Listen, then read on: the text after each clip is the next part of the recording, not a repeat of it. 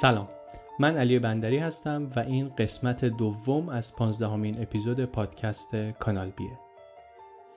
اگر قسمت اول رو نشدیدین طبیعتا پیشنهاد اینه که همینجا این رو قطع کنین برین قسمت اول رو گوش کنین و بعد بیاین سراغ ادامه ماجرا اینجا. مجدد من این اصخایی رو بکنم که این اپیزود رو با صدای سرماخورده و یه مقدار گرفته ضبط کردم برای همین کیفیتش یه خورده پایین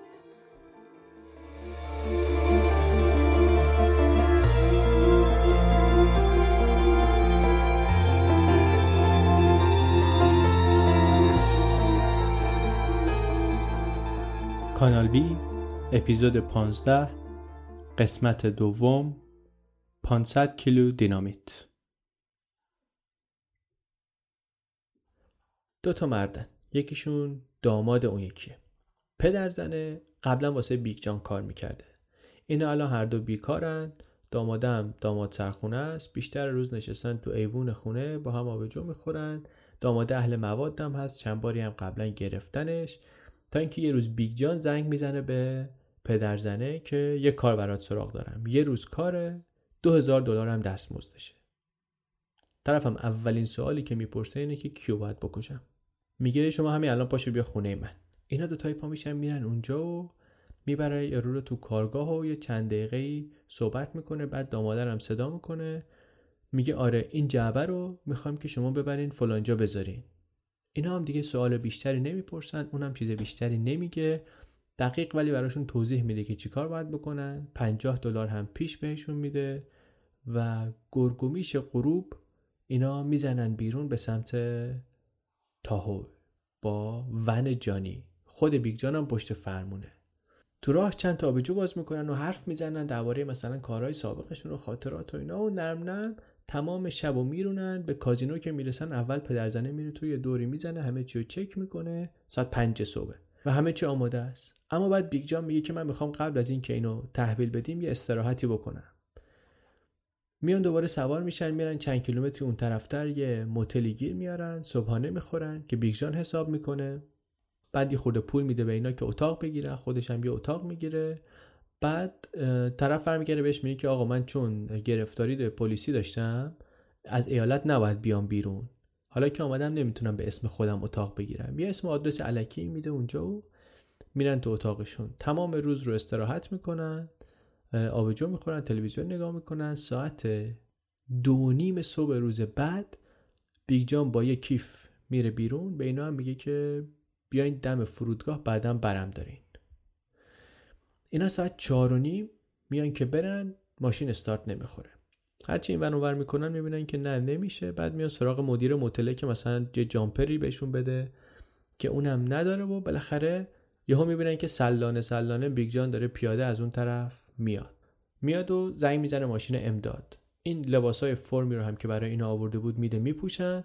ماشین میاد ماشین رو روشن می‌کنه. 100 دلار بیگ جان بهش میده میگه بقیه‌اش هم باشه. بعد راه میافتن. یه جا سر رو وایمیسن توی یه پارکینگی پلاک یه ون دیگر رو باز می‌کنن میبندن رو ماشین خودشون و خلاصه ساعت پنج صبح می‌رسن دم کازینوی هاروی.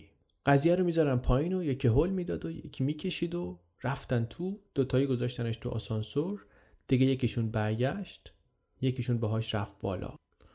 رفت بالا قشنگ اونجایی که بهش گفته بود یه گوشه نزدیک اتاق تلفن ها اینو پارک کرد روکشش رو ورداشت. دستورالعمل بیگ جان رو مو به مو اجرا کرد و ظرف دو دقیقه اومد بیرون سوار ماشین شد و اینا راه افتادن. چند دقیقه بعد دوباره جا وایسادن یه خورده آبجو خریدن و بیگ جان هم این گاری و وسایل کارشون و اینا رو همه رو انداخت توی نهر آبی که اونجا بود.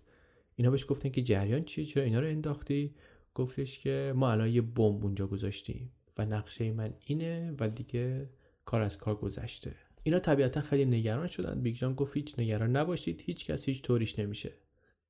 این داماد و پدرزن همونجا به نظرشون آمد که این نقشه به هیچ جایی نمی‌رسه. ولی دیگه کار از کار گذشته بود. کاری از اینا بر نمی اومد به جز اینکه بشینن و امیدوار باشن که نگیرنشون. تو راه برگشت این داماد و پدرزن تو ماشین یه آبجوی مبسوطی خوردن.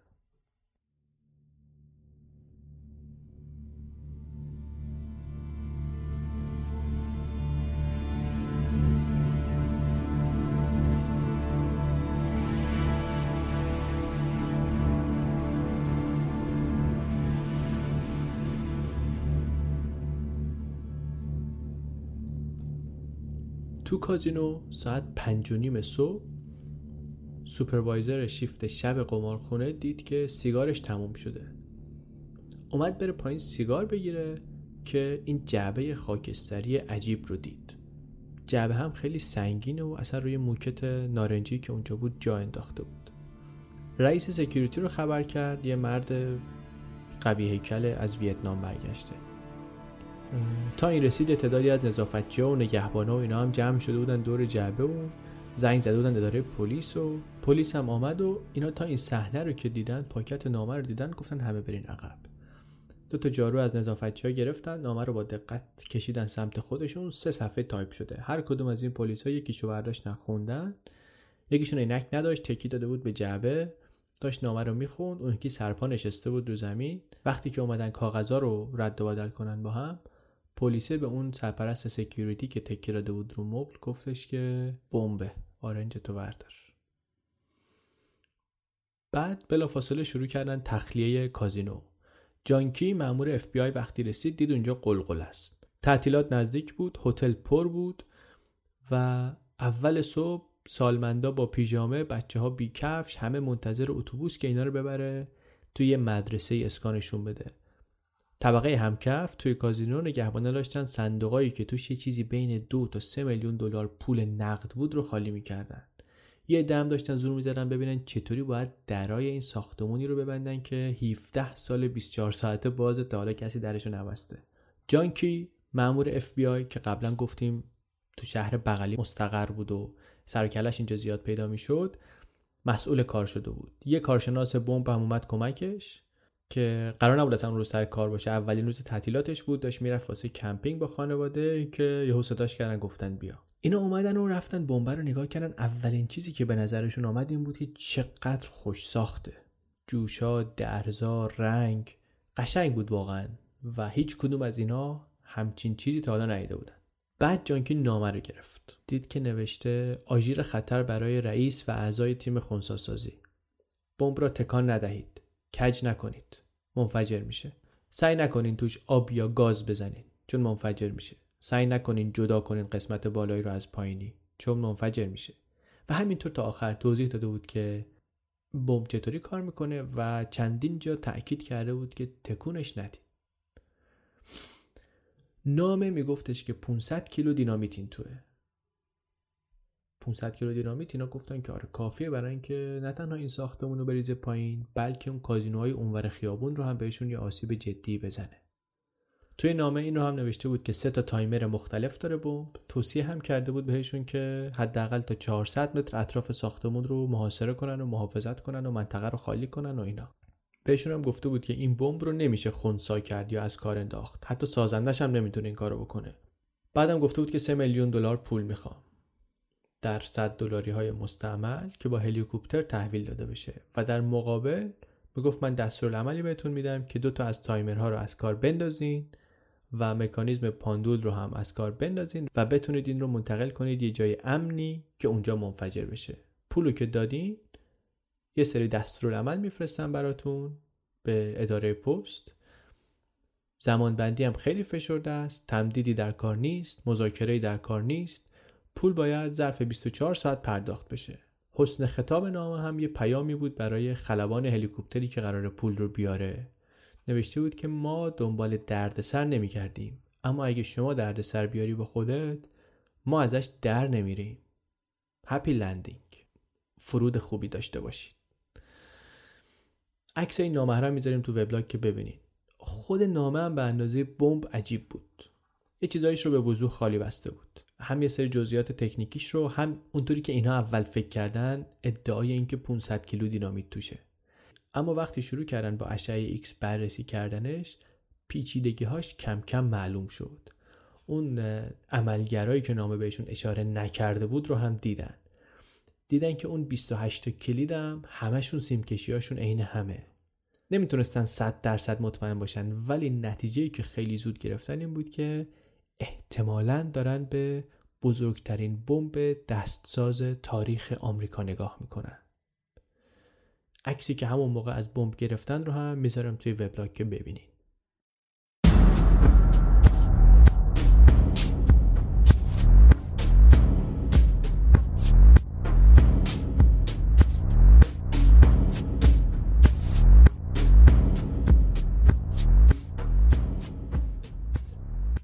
جانکی اتاق کنفرانس یکی از این کازینوهای منطقه رو کرد مرکز عملیات.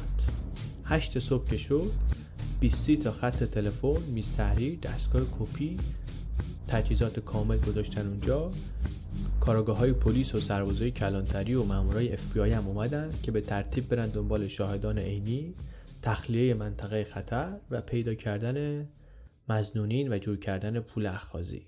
اگر که لازم شد.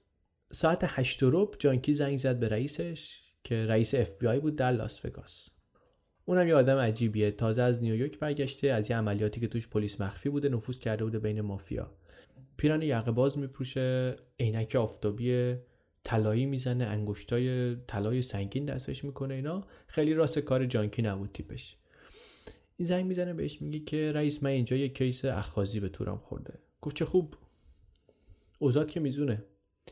گفت ببین یه بمب خیلی بزرگیه طرف سه میلیون دلار بابتش می‌خواد. یه مقدار کمک لازم دارم. گفت خب ببین من می‌تونم سه نفر برات بفرستم. گفت آره خوبه این بالاخره یه کمکی همین؟ گفت آره دیگه من همین از دستم برمیاد. اینجا با خودمون خیلی سرمون شلوغ و خیلی گرفتاریم و اینا. ظرف دو ساعت خبر بمب تو آمریکا پیچید. شبکه های خبری تیمای خبریشون رو فرستادن منطقه. متخصصین مفاد منفجره از اداره های سرتاسر آمریکا راهی اینجا شدن. آدمای عملیاتی آدمای علمی آدمای دانشگاهی آدمای نظامی همه جوره. ساعت ده صبح رئیس جانکی زنگ زد بهش که بابا من دارم الان تلویزیون نگاه می‌کنم. چیه اونجا؟ این وضعیت چیه؟ این ماجرا خیلی گنده است. گفت بابا من همین رو سعی کردم صبح بهت بگم. شما گفتی من سه نفر میفرستم.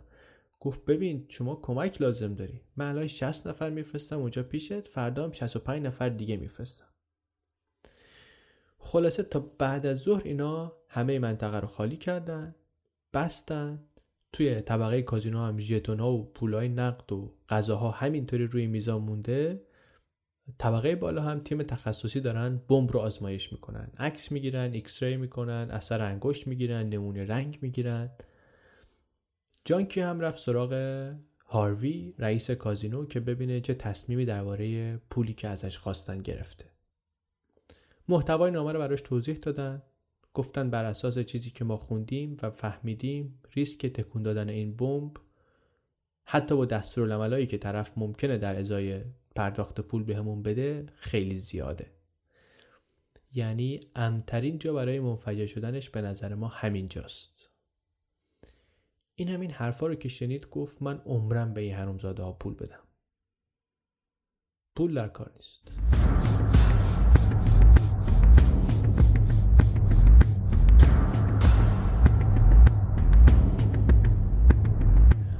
اما بشنویم از بیگ جان اون روز بعد از ظهر رسید خونه و به جانی و جیمی گفت حاضر شیم بریم دنبال پول. اینا هم یکم نه و نو کردن اما دو تا تشر که زد راضی شدن. دو تا پروژکتور و دو تا گونی سبز حمل پول و ماسک و کاپشن اسکی و یه کلت 357 و دو تا تفنگ و یه جعبه مهمات و یه باتری 12 ولت موتور که جیمی از سر کار آورده بود و برداشتن. باتری واسه این بود که پروژکتور رو باش روشن کنن. ریختن همه این وسایل و پشت ولوو طلایی بیگ جان. بیگ جان و جوان ماشین جان رو برداشتن. یه تویوتای hatchback کوچیک بود. پسرا هم با این ولوو دنبال اینا راه افتادن. وسط راه یه جا وایسادن. جوان و ماشینش رو گذاشتن. پسرا و باباشون رفتن تو ولوو بیگ جان نشسته بود عقب. آدرس می‌داد. و کم کم بقیه نقشه رو هم برای اینها فاش می‌کرد. که آره میریم بالای کوه. اونجا یه زمین باز خالی هست وسط جنگل. توی ارتفاع 4000 پایی جانی اونجا بابا و داداشش رو پیاده می‌کنه. جیمی و بیگ جان با تفنگ ها و گونی ها و یه پروژکتور میشینن اونجا تا صدای هلیکوپتر بیاد. صداش که اومد اینا پروژکتور رو روشن می‌کنن علامت میدن. وقتی که نشست با تفنگ دوتایی میریزن سر خلبان میندازنش کنار. بیگ جان میشینه پشت کنترل و با جیمی و با پولا میرن به نقطه امن دوم جایی که این دوباره از قبل نشون کرده 60 کیلومتر اونورتره. اونور در است اونجا جانی تو ولوو منتظرشونه. جیمی و پولا و جانی. میرن بیگ جان با هلیکوپتر میره تو فرودگاه هلیکوپتر رو میشونه اونجا اونجا جوان با ماشین خودش دم در فرودگاه منتظرشه. بعد همه برمیگردن خونه همه همدیگر اونجا می‌بینن. جوان و بیگ جان پولا رو ور میدارن میرن سمت اروپا که پولا رو بشورن. این نقشه بود. اما از همون اول کار گندکاری شروع شد. این سه تا دیگه بالای کوه بودن که بیگ جان یادش افتاد باتری رو خونه جا گذاشته. ساعت 11 رسیدن به یه منطقه نیمه مسکونی چند تا خونه چوبی توش بود. یه پمپ بنزین یه پمپه اونجا بود. بیگ جان پیاده شد رفت اونجا دید داره یه اتاقک اونجاست در اتاقک قفله رو زنگش هم چسب زدن. و اهمیتی نداد هی زنگر رو فشار داد هی فشار داد هی فشار داد اما خبری نشد. برگشت تو خود پمپ بنزین هی سرک کشیدن این اونور ببینه تو خرت و پرتا مثلا یه باتری چیزی پیدا می‌کنه که سگا شروع کردن پارس کردن. بعد یهو صاحبشون یه پیرمرد لاغرندامی از در پرید بیرون و داد و فریاد و فوش و تفنگش تو هوا تکون دادن و اینا هم سریع پریدن توی ولوو فلنگو بستن. بیگ جان یه حال بیچارگی داشت دیگه. سر و ته کردن اومدن 45 کیلومتر پایین کوه. تا رسیدن دوباره به یه پمپ بنزین بر جاده که این باز بود. بیگ جان رفت تو گفت باتری می‌خوام. یه پسر جوانی اونجا بود گفت واسه چه ماشینی؟ گفت فرق نمی‌کنه. یه خورده بحث و جدل کردن پسرم می‌گفت آقا من باید بدونم شما برای چه ماشینی می‌خوای این دیگه خیلی تون طرف زد بالاخره باتری رو ازش گرفت و 45 دلار. بالاخره برگشتن بالا دوباره نزدیک نصف شب بود که جانی بابا و داداشش رو با این چیز میزاشون گذاشت بالای کوه و اومد پایین. و یه رستوران پیدا کرد. کنارش یه واژه تلفن. از اونجا زنگ زد به شماره ای که بیگ جان بهش داده بود.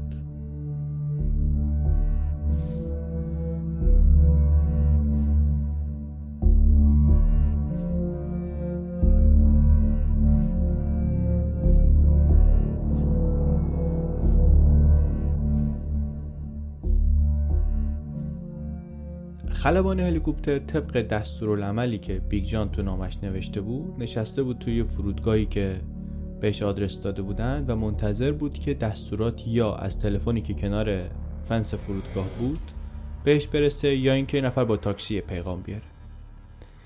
اما گیر آوردن هلیکوپتری که 3 میلیون دلار پول رو بتونه واسه بمبگذار ببره حتی برای اف هم کار مشکلی بود. آخرش رفته بود مامور اف از لس آنجلس یه دونه آورده بود. برای همین هم هلیکوپتر یه مقدار از زمانبندی برنامه عقب بود. اما همین که رسید به تلفن کنار فنس تلفن زنگ خورد. یه مرد جوونی از اون طرف خط گفتش که سلام سلام شما شما؟ گفت خیلی خب ببین دستورالعملت زیر میزیه که جلوته. شما هم سه دقیقه وقت داری. این دست کرد زیر این پیشخون جلوی تلفن دید داره یه ورق آلمینیوم با چسب نواری چسبوندن اون زیر. باز کرد و ورق رو کشید کنار و دید داره زیرش یه پاکت نامه است. نامه خطاب به خلبان. به خلبان. مجددا یادآوری می‌کنم که دستورات رو مو به مو اجرا کنی. نامه رو برداشت و بدو بدو برگشت تو هلیکوپتر. کاغذ رو داد به هاروی. اون مامور اف که تو صندلی پشتی با مسلسلش چنباتمه زده بود و اینکه take off کرد اون شروع کرد خوندن.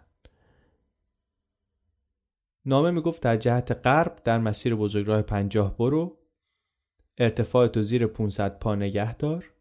یه رب که رفتی دنبال علامت بگرد سمت راستت رو به جنوب فرود بیا. 200 متر جلوتر از اونجایی که فرود آمدی دستورالعمل بعدی میخ شده به یک کنده درخت. اینم افتاد تو همون مسیری که گفته بودن و بعد از یه رب شروع کرد دور زدن دنبال علامتی که از زمین بیاد. در واقع علامتی که قرار بود بیگ جان با پروژکتور بهش بده. اون پایین بیگ جان و جیمی منتظرن ولی صدایی نمیشنون. یه بارم توهم می‌زنه بیگ جان روشن می‌کنه پروژکتور رو شروع می‌کنه علامت دادن اما خبری نمیشه. هوا سرده این لباس های اسکی که آوردن به اندازه کافی گرم نیست. یه خورده بارود خالی می‌کنه یه آتیشی علم می‌کنه. اما واقعیت اینه که کیلومترها دورتر از اینجا توی یه آدرس کاملا غلطی این هلیکوپتر داره همینطوری دور خودش دور می‌زنه و دنبال علامت میگرده. یه جایی یه چیزی اشتباه شده اصلا هلیکوپتر رفته یه جای اشتباه. بالاخره اونا خسته میشن برمیگردن سمت تاهوی هلیکوپتر نیروهای ضربت ولی همونجا میمونن و به گشتشون ادامه میدن. اونور دره جانی 4 5 ساعت تو تاریکی منتظر موند. شیشه رو نگه داشته بود پایین منتظر بود که داداشش و باباش که با کیسه های پول میان صداشون رو بشنوه. آخرش گفت حتما یه چیزی شده. روشن کرد برگشت اون جایی که جوان منتظر بود. اون گفتش که من از رادیو شنیدم که فرماندار گفت یه سوء تفاهمی مثل این که پیش آمده و ما نتونستیم برنامه رو اجرا کنیم ملاقات نکردیم. ولی اعلام کرد که ما هنوز برنامه داریم پول رو بدیم. جانی را افتاد که بره بالا. جوان هم دنبالش با دوتا ماشین. سر یه پیچ تون جوان فهمون از دستش در رفت ماشینش نپیچید. صاف رفت توی خاکریزه کنار جاده. ماشین که داغون شد. جانی رفتید که این هم دماغ شکسته و سرش شکسته و داره خون میاد و سوارش کرد و خلاصه رفتن بالا. تو راه رسیدن به بیگ جان و جیمی که داشتن پیاده می اومدن پایین. ساعت 6 صبح چهارشنبه 27 اوته هوا روشنه و این پدر و پسر دست خالی دارن کوه و قدم می‌زنن میان پایین. اومدن پایین و جان رو بردن بیمارستان و زنگ زدن به پلیس و بیگ جان گفت کلید پنج رو بزنین بالا. کلید پنج از اون کلید الکیا بود اما مثلا این میخواستش که اینطوری زمانی بخره. ساعت هفت صبح اینا زدن به جاده دیگه به سمت خونه. تو راه تو ماشین همه خواب بودن. جان البته مونده بود تو بیمارستان. الان بیگ جان و جانی و جیمی دارن برمیگردن. جانی هم پشت فرمون بود می‌خواست که دیگه دیر خیلی نرسه به سر کارش. هی گاز داد و گاز داد تا اینکه یه جا پلیس آمد و به خاطر سرعت غیر مجاز نگهشون داشت و یه نگاه خوبی هم تو ماشین رو انداخت و صحنه رو خوب برانداز کرد و جریمه رو داد دستش. توی 24 ساعت اول خیال پلیس راحت بود که بمب منفجر نمیشه. به خاطر اینکه هیچ اخاذی قبل از اینکه به پولش برسه که بمب منفجر نمی‌کنه اما الان که دیگه deadline نصف شب آمده بود و گذشته بود پلیس نگران شده بود. فکر می‌کردن که هر لحظه دیگه ممکنه این بمب منفجر شه. با همه آزمایشهایی که کرده بودن هنوز درست نمی‌دونستن توی این بمب دقیقا چیه. نمی‌دونستن تایمر کی شروع کرده نمی‌دونستن دقتش چقدر نمی‌دونستن باتریاش چقدر قابل اعتمادن. سیم کشی سازنده چقدر خوب بوده واقعا این کاره بوده؟ یا مثلا یه آدم خل وضعیه که می‌خواد ملت فکر کنن که این کار است؟ هیچی نمی‌دونستن. دستور زدن کلید پنج که آمد این تیم رهبری عملیات بیش از 24 ساعت بود که نخوابیده بودن. یه مکانیزم هم درست کرده بودن که بتونن کلیدا رو از ساختمون محل استقرارشون اون طرف خیابون بزنن. یه خورده بحث کردن. نتیجهش این بود که احتمالا این کلید علکیه و تصمیم گرفتن نزننش. توضیحات مربوط به بمب و این کلیدا هم همه شبکه های خبری پخش کرده بودن و همینطوری مزاحم تلفنی و تلفن سرکاری بود که از گوشه و کنار آمریکا به اینها می‌شد. همینطوری ملت پیشنهادهای عجیب غریب می‌دادن. ساعت نه نیم صبح کارشناسا جمع شدن برای جلسه تبادل نظر. هر کی هر چی به ذهنش می آمد می گفت یکی گفت توش نیتروژن مایع بزنیم یکی گفت دورش رو بتون کنیم یکی گفت برش داریم ببریمش تو زمین گلفی اون نزدیک. یکی گفت با مواد منفجره قویتر بمب رو شکست بدیم. یعنی یه انفجاری بیرون این درست کنیم که فیوزهای اینو خونسا کنه. اگه بمب فقط مدارای ولتاژ پایین داشته باشه ما می‌تونیم یه کاری کنیم. قبل از اینکه impulse الکتریکی از باتری برسه به چاشنی بمبا و دینامیتا رو فعال کنه ما قطعش کنیم. سرش رو از تنش در واقع جدا کنیم. ایده ایده پیچیده یه خورده ای ولی خیلی هوشمندانه است و خیلی خیلی ریسکی بود. منتها یه خورده که صحبت کردن دیدن کسی پیشنهاد بهتری نداره. ظهر رأیگیری کردن. با اجماع تصمیم بر این شد که همین ایده رو اجرا کنن. یک کامپیوتر تو مرکز فرماندهی علم کردن. و در ارتباط مستقیم با یه مرکز تحقیقاتی دانشگاهی توی کالیفرنیا شروع کردن به محاسبات کردن. به یه پیمانکار نظامی هم اون تو منطقه گفتن که یه جکتی می‌خواستن بسازن که این انفجار گازی رو در واقع تو محفظه اون انجام بدن. گفتن که اون شروع کنه به ساختن. ساعت سه بعد از ظهر همه چی آماده بود. دنیل و مامور اف بی آی سی ساعت بود سرپا وایساده بود و بسیار خسته بود. این این شارژر رو که طبق نقشه ساخته بودن آورد و مو به مو مطابق دستوراتی که از مرکز تحقیقاتی بهش می‌دادن در ارتفاع و زاویه دقیق مناسب گذاشت کنار بمب.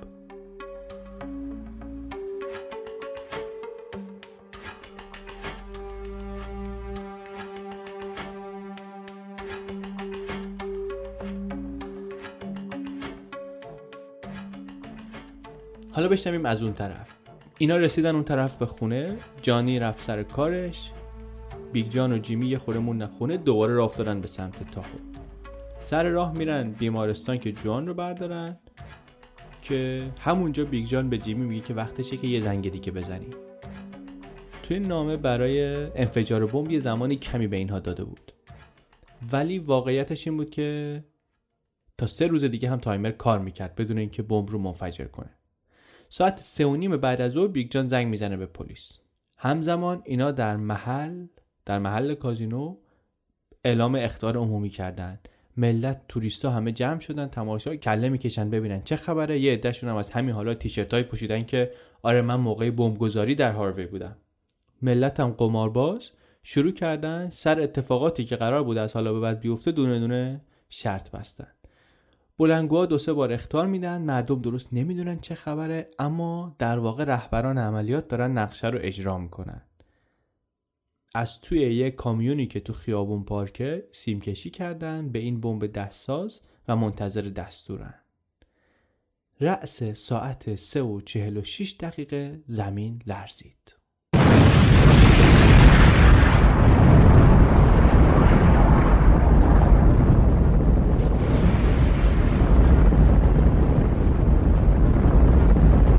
دو نفری که بمب رو از خیابون کناری فعال کرده بودن چهار دست و پا خزیدن زیر ماشین.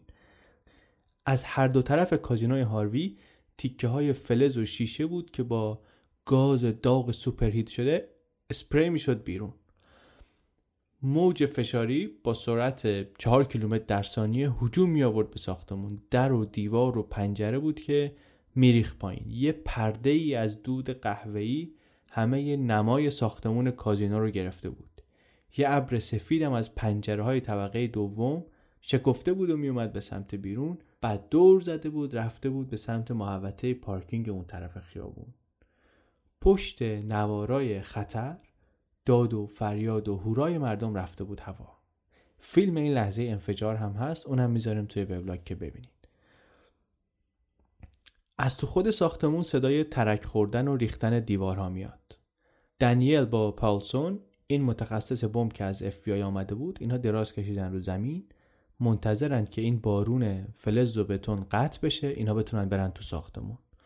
وقتی بالاخره سر پا میشن قدرت تخریبی انفجار نیم تن دینامیت خودشون نشون میده. یک سوراخ گشاد درست وسط کازینو دهن باز کرده. دنیل میگه ما باختیم. همه چی رفت هوا. اون سر ماجرا بیگ جان و جیمی تو ماشین بودن که رادیو خبر انفجار رو داد. بیگ جان برگشت گفت خیلی خوب من دیگه دلیلی واسه زنده موندن ندارم. بعد رفتن بیمارستان که جوان رو بردارن. اونجا از تلویزیون تصاویر رو دیدن. بیگ جان تصاویر انفجار رو که دید خوشش اومد. گفتش که خوب کار کرد بمبم ولی تمام راه برگشت تا خونه هیچکس یک کلمه هم حرف نزد. انفجار در واقع دو تا صدا داد. یه سکسکه یه بوم. آوار که خوابید اینا دویدن رفتن تو. یک ستون استوانه بزرگ وسط هتل باز شده بود به قطر 18 متر. از زیر زمین تا طبقه دوم که بمب بود تا طبقه پنجم. تلویزیون و توالت و میلگرد و ملافه و تلفن و لوله آب ترکیده و همه چی هم همه جا پخش و پلا بود. کار اصلی این متخصص های انفجار تازه شروع شده بود. یک تیم پنجاه نفر از FBI مستقر شدن اینجا که بمبگذار رو پیدا کنن. یه خط هاتلاین هم را انداختن، مردم شروع کردن از سرتاسر سر آمریکا زنگ زدن و سرنخ دادن. یه لیست اولیه‌ای درست شد از صدها مزنون. دو روز بعد که گرد و غبار کامل خوابید، یه گوشه از کازینو رو دوباره وا کردن. هم به عنوان یه اقدام سمبولیک برای اینکه قماربازا بالاخره بتونن بیان و شروع کنن بازی کردن هم واقعا برای اینکه پول بیاد یه خورده. صاحب کازینو هاروی و چند تا از کازینودارای اطراف اینا هم پول گذاشتن رو هم گفتن ما 200 هزار دلار جایزه میدیم به کسی که سرنخ خوبی به پلیس بده. پول پول چشمگیری بود. چند نفری دیده بودن که اینا دارن بمب می‌برن تو ساختمون اونا زنگ زدن ولی هیچ کسی به بخوری از قیافه ها یادش نبود. یه نفر زنگ زد که صاحب اون موتلی بود که اینا رفته بودن استراحت اما خب اونجا اسم جعلی بود به جایی نرسیدن. منتها شماره ماشین رو داشت صاحب مطلع ولی فهمیدن که این شماره ماشین قدیمیه یه نفر درخواست تعویزش رو داده. یه چیزی دربارش ثبت بود منتها گفتن که تا بفهمیم این چیه اداره ثبت گفتش که یه نفر باید دستی بره همه تقاضاها رو بگرده خیلی زمان می‌بره. خیلی چند هفته ای همینطوری گذشت بدون اینکه به نتیجه خاصی برسن. یه بارم خیال کردن که طرفو گرفتن ولی اشتباهی بود. رئیس پلیس توی کنفرانس خبری گفتش که در شرایط عادی برای 200 هزار دلار ملت مادرشون رو میارن میفروشن. این که اینها به هم خیانت نمی‌کنن فقط یه دلیل می‌تونه داشته باشه؟ و اون همین که اینا احتمالا عضو یک تیم خیلی نزدیک و در هم تنیده ای باشن. مثلا مال یه خانواده باشن. لیست مزنونیشون الان رسیده بود به چند صد نفر. یکی از گروه هایی که بهشون شک داشتن ارتش آزادیخواه ایرلند بود. یکی دیگه دانشجوهای ایرانی بودن. یادمون باشه که سال 59 شمسیه. یه گروه دیگه مافیا بودن. یه سری از شاهدا رو برداشتن بردن هیپنوتیزم کردن که بلکه مثلا از ناخودآگاهشون جزئیات خاطرات رو بتونن در بیارن. کلی هم با خود هاروی حرف زدن که آقا کسی نیست که مثلا خیلی از شما بدش بیاد انگیزه اینطوری داشته باشه خیلی بدهکار باشه. اما این دیگه 76 سالش بود و حافظه چندان قوی نداشت که بخواد این چیزا یادش بمونه. در همین اثنا تحقیقات روی شماره پلاک اون ونه رسید به اسم جانی برجس و نهایتا یه روزی در اکتبر اف بی آی اومد در خونه بیگ جان دنبال جانی.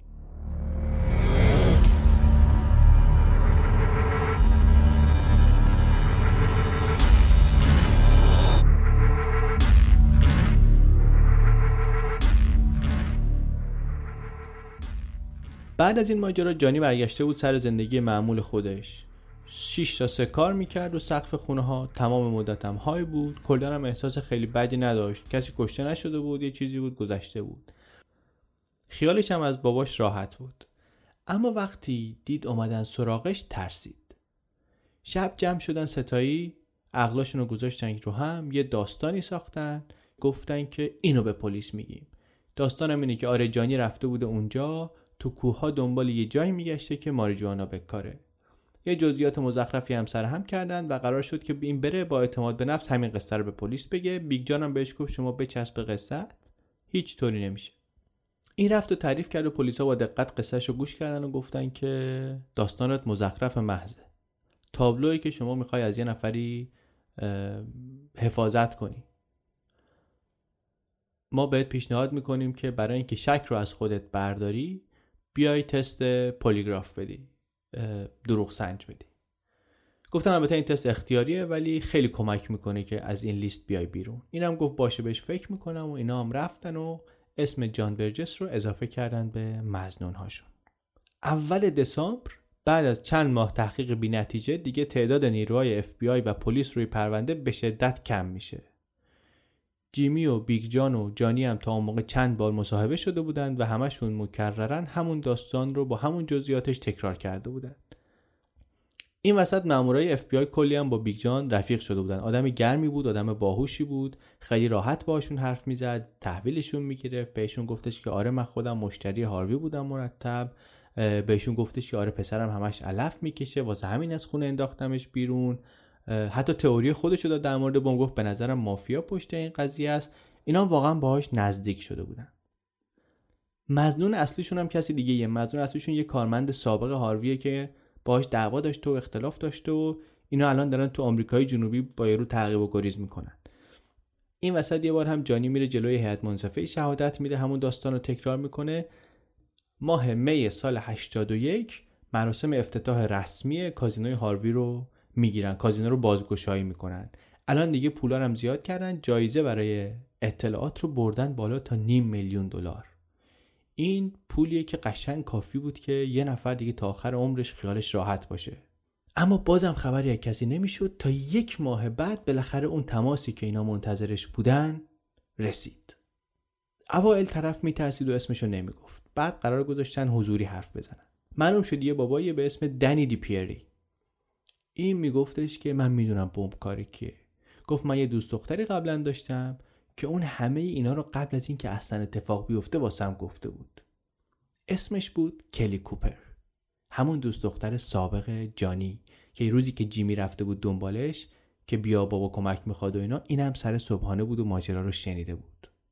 بعد دیگه همه چی افتاد رو دور تند بردنش موتل هیپنوتیزمش کردن پول بهش دادن background بیگ جان رو چک کردن قرضاش معلوم شد معلوم شد قبلا می‌رفته زیاد اونجا معلوم شد که یه بار از سویت انداختنش بیرون جلوی همراهش معلوم شد اونجا تحقیر شده معلوم شد رستوران آتیش زده واسه پول بیمه. ونی رو که جانی فروخته بود اون سر آمریکا پیدا کردن شروع کردن روش آزمایش کردن اثر انگشت ورداشتن اون افسری که جانی رو تو راه برگشت جریمه کرده بود پیدا کردن و اون قشنگ این سه نفر رو که اون روز تو ماشین خواب بودن دوتاشون یادش بود. حالا دیگه برجسا شده بودن مزنونین اصلی. یه مدت زیادی جانی و جیمی تحت تعقیب بودن. روی تلفن‌هاشون هم یه چیزی گذاشته بودن که اون موقع میذاشتن برای اینکه بفهمن مثلا اینا کجا زنگ می‌زنن و اینها. البته خودشون هم می‌دونستن که همچی چیز رو تلفنشونه. همه جا هم دنبالشون می‌رفتن. سر این علف کشیدن جانی هم کلی سر به سرش میذاشتن. جانی هم خیلی زود اسیر پارانویا شد. علف هم که می‌کشید دیگه وضعش رو بدتر کرد. یه روزم رفت سراغ mushroom زیاده روی کرد تا جایی که دید که دوتا فرشته و شیطان اومدن تو حال سراغش و اینجا دیگه فهمید کارش خیلی خرابه. رفت سراغ باباش التماس که بیا از آمریکا بریم. گفت نه ما هیچ جا نمیریم. چیزی علیه ما ندارن خیال تخت تخت. پلیسا و اف بی آی دیگه کم کم شروع کردن هر روز رفتن سراغ بیگ جان. طولانی باهاش حرف می‌زدن. از در و دیوار. اون روز چیکار کردی؟ اول کجا رفتی؟ بعد چی شد؟ گاهی هم هیچی درباره بمبگذاری نمی‌گفتن. همینطوری فقط صحبت های متفرقه می‌کردن. این هم کم کم خل شد. یه روزای داد و بیداد را مینداخت می اومدن عکسای نشونش می‌دادن. می‌گفتن یه سال تخصصی داریم. چرا یه نفر باید کلیدا رو بذاره روی بمب نه مثلا کنار بمب؟ می‌دونستن که این وود وود داره درباره بمب حرف بزنه. می‌خواد بدون چی شده. می‌خواد بدون چرا منفجرش کردن. می‌خواد بدون چطوری کار کرده. می‌خواد نشون بده چقدر باهوشه چقدر بلده چقدر برقکاری بلده چقدر ماشین کاری بلده چقدر درباره بمب اطلاع داره. ولی از اون طرف خب میترسه. واسه همین هی انگولکش می‌کردن. به مرور زمان پروندهش هم کامل کامل میشه. الان دیگه ماجرای مرگ مشکوک الیزابت رو هم می‌دونن اعصاب داغون این بابا هم سابقش رو دارن سابقه خلبانیش رو هم در آوردن یه بارم رفتن دیدن شوهر خواهرزنش. شوهر خواهر الیزابت توی یه مزرعه ای داره اونجا پرورش بوقلمون داره اون نزدیکی. این از خداش هم بود که کمکشون کنه. این و بیگ جان از هم خوششون نمی اومد یه سیستم غذادهی اتوماتیک اونجا بیگ جان برای غذا دادن به این بوقلمونای این درست کرده بود. که این مامورای اف بی آی رفتن اونجا سیستم رو بررسی کردن. سیستم پیچیده ای نبود ولی هوشمندانه درست شده بود و گفتن که خیلی شبیه به نظر می‌رسه مغزی که پشت این سیستمه با اون مغزی که پشت اون بمب بوده. اما با همه اینا هنوز هیچ مدرک محکم پسندی که این پدر و پسر رو محکوم کنه پیدا نکردن. همه آزمایش ها و بازجویی و مصاحبه ها و اطلاعاتی که ازشون گرفتن یه دونه مدرک مهمم توش نیست. بعد رفتن دنبال اونی که ازش متریال فلزیشو میخریده. دیدن این همیشه نقد خرید می‌کرده. فروشنده هم رسید نگه نمیداره. تنها امیدشون دیگه این بود که این آدم دوباره مشغول کشیدن نقشه یه بمب تازه بشه. اون وقت اینا می‌تونن بر پایه اون اجازه قاضی رو بگیرن میکروفون بذارن تو خونش و به همه چی گوش بدن و اونجا چیزی در بیارن. همه کاغذ بازی های لازم برای این اجازه رو هم کرده بودن. اما نمی‌تونستن یه نفر رو پیدا کنن که مطمئن بگه بله این آقا داره نقشه یه بمب دیگر رو می‌کشه. اما داشت می‌کشید.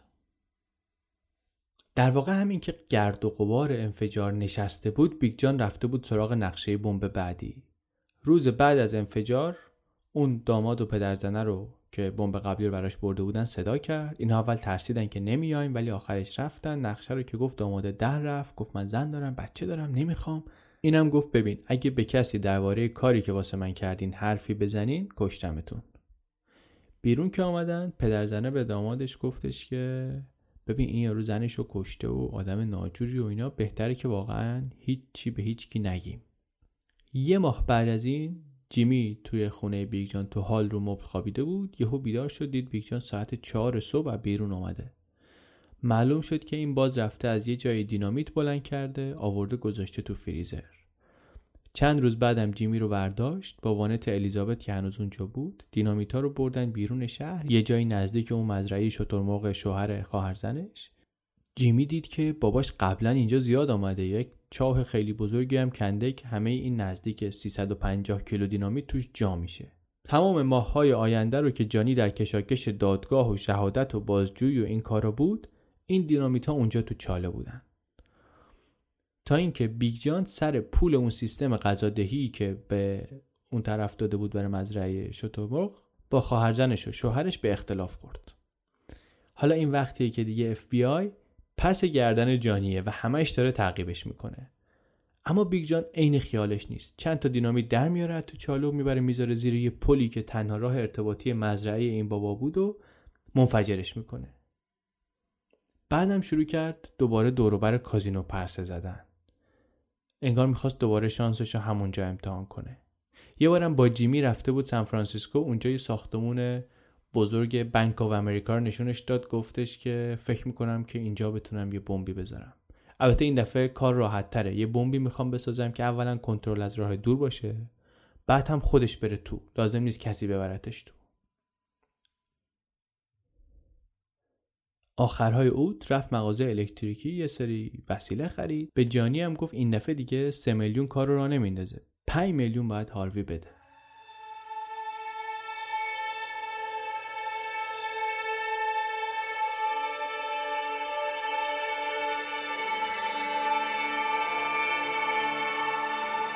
حدود یک سال بعد از انفجار یه روز دوباره مامورای اف بی آی آمدن سراغ بیگ جان و جانی. دوباره اینا قصه های اون شب رو پرسیدن تناقض پیدا کردن و از همین کارا یه جا بیگ جان بهشون گفتش که من خودم 15 هزار دلار به کازینو بدهکارم. گفتن خب این انگیزه کافی میده که مثلا شما اونجا بمب بذاری. گفت نه ببین من یه بار خیلی پول درآوردم از راه محوطه سازی و landscaping و اینا. بعد فهمیدم که زنم نه تنها بهم خیانت می‌کنه بلکه به طرفش بابت خدماتش پولم میده. جلسه 946 دلار. اونجا بود که فهمیدم پول ارزش نداره و خوشبختی نمیاره. و اونجا تصمیم گرفتم پولامو به باد بدم. از اون لحظه بود که شروع کردم قمار کردن توی کازینوی هاروی. و وقتی موفق شدم و پولام تموم شد دیگه پول برام هیچ معنی نداشت. خیلی هم خوشحالتر بودم.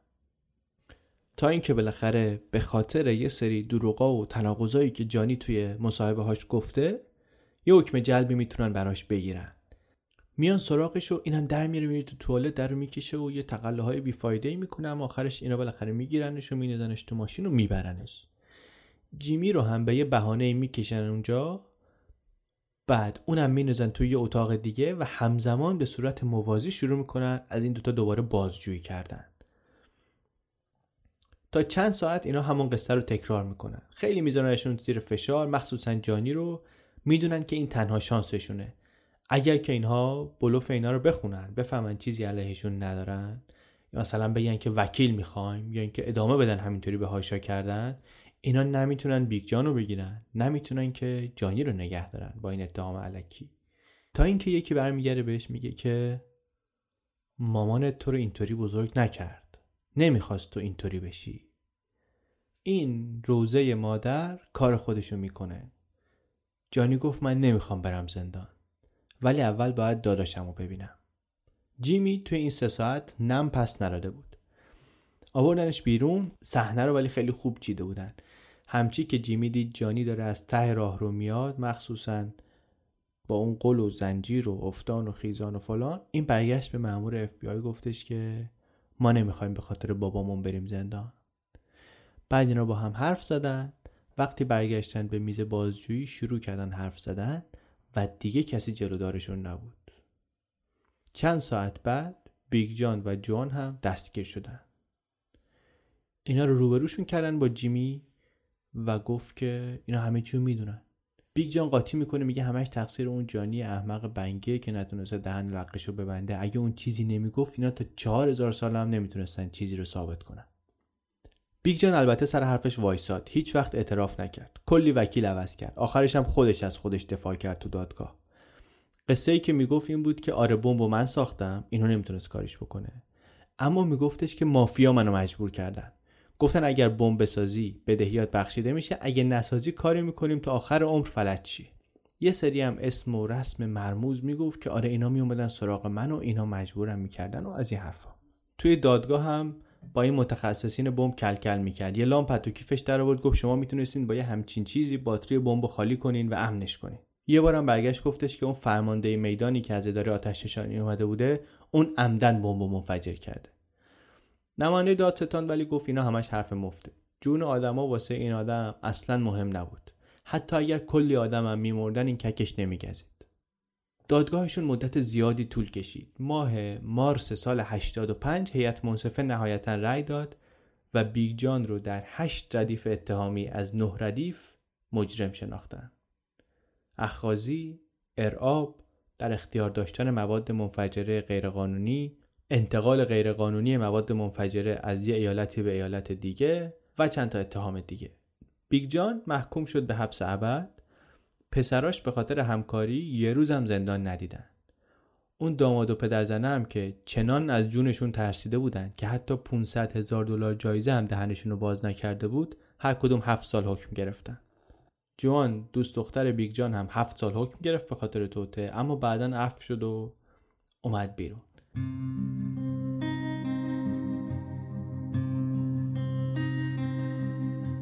بعد از دادگاه دوم که حکم اعلام شد پسراش که هیچ وقت بیگ جان رو ندیدن. اما جیمی یه نامه سه صفحه‌ای براش نوشت و توش عذرخواهی کرد ازش از اینکه لوش داده و گفت که بیکار بوده و بی پول بوده و باید هر کاری که از دستش برمی اومده می‌کرده که زندان نره. نامه خیلی جالبیه. این قصه رو با همین نامه تمام می‌کنیم. نوشته که تو باهوشترین و خاصترین آدم دنیایی. من بیشتر از هر چیز در این دنیا به تو احترام می‌گذارم و امیدوارم که لایق پسری تو بوده باشم. شبها اغلب بیدار دراز می‌کشم و به این فکر می‌کنم که ما با تو چه کردیم. کاش ما از اول یک خانواده شاد و خوشبخت بودیم. خوشحالم که من رو اینطوری بار آوردی. چون کمک کرد سختی های زندگی رو از اول بچشم و ببینم. همیشه عاشقت خواهم بود. پسرت جیمی.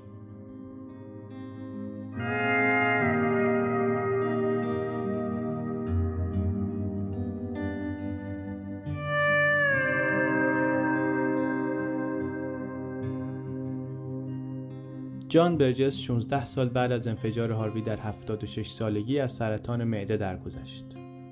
اون داماد و پدرزن هم از زندان آزاد شدن بعد از چند سال هر دو مردن.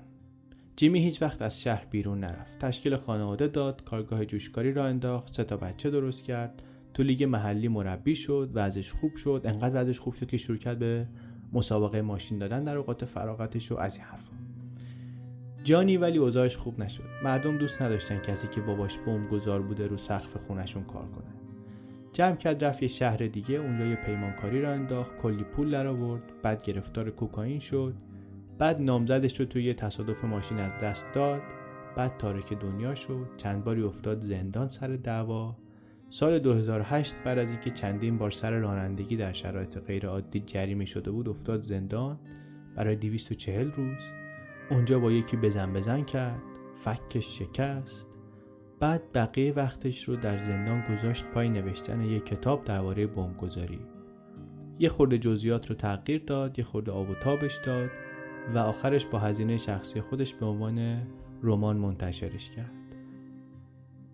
از اون کتاب تا همین امروز حتی یک نسخه هم فروش نرفته.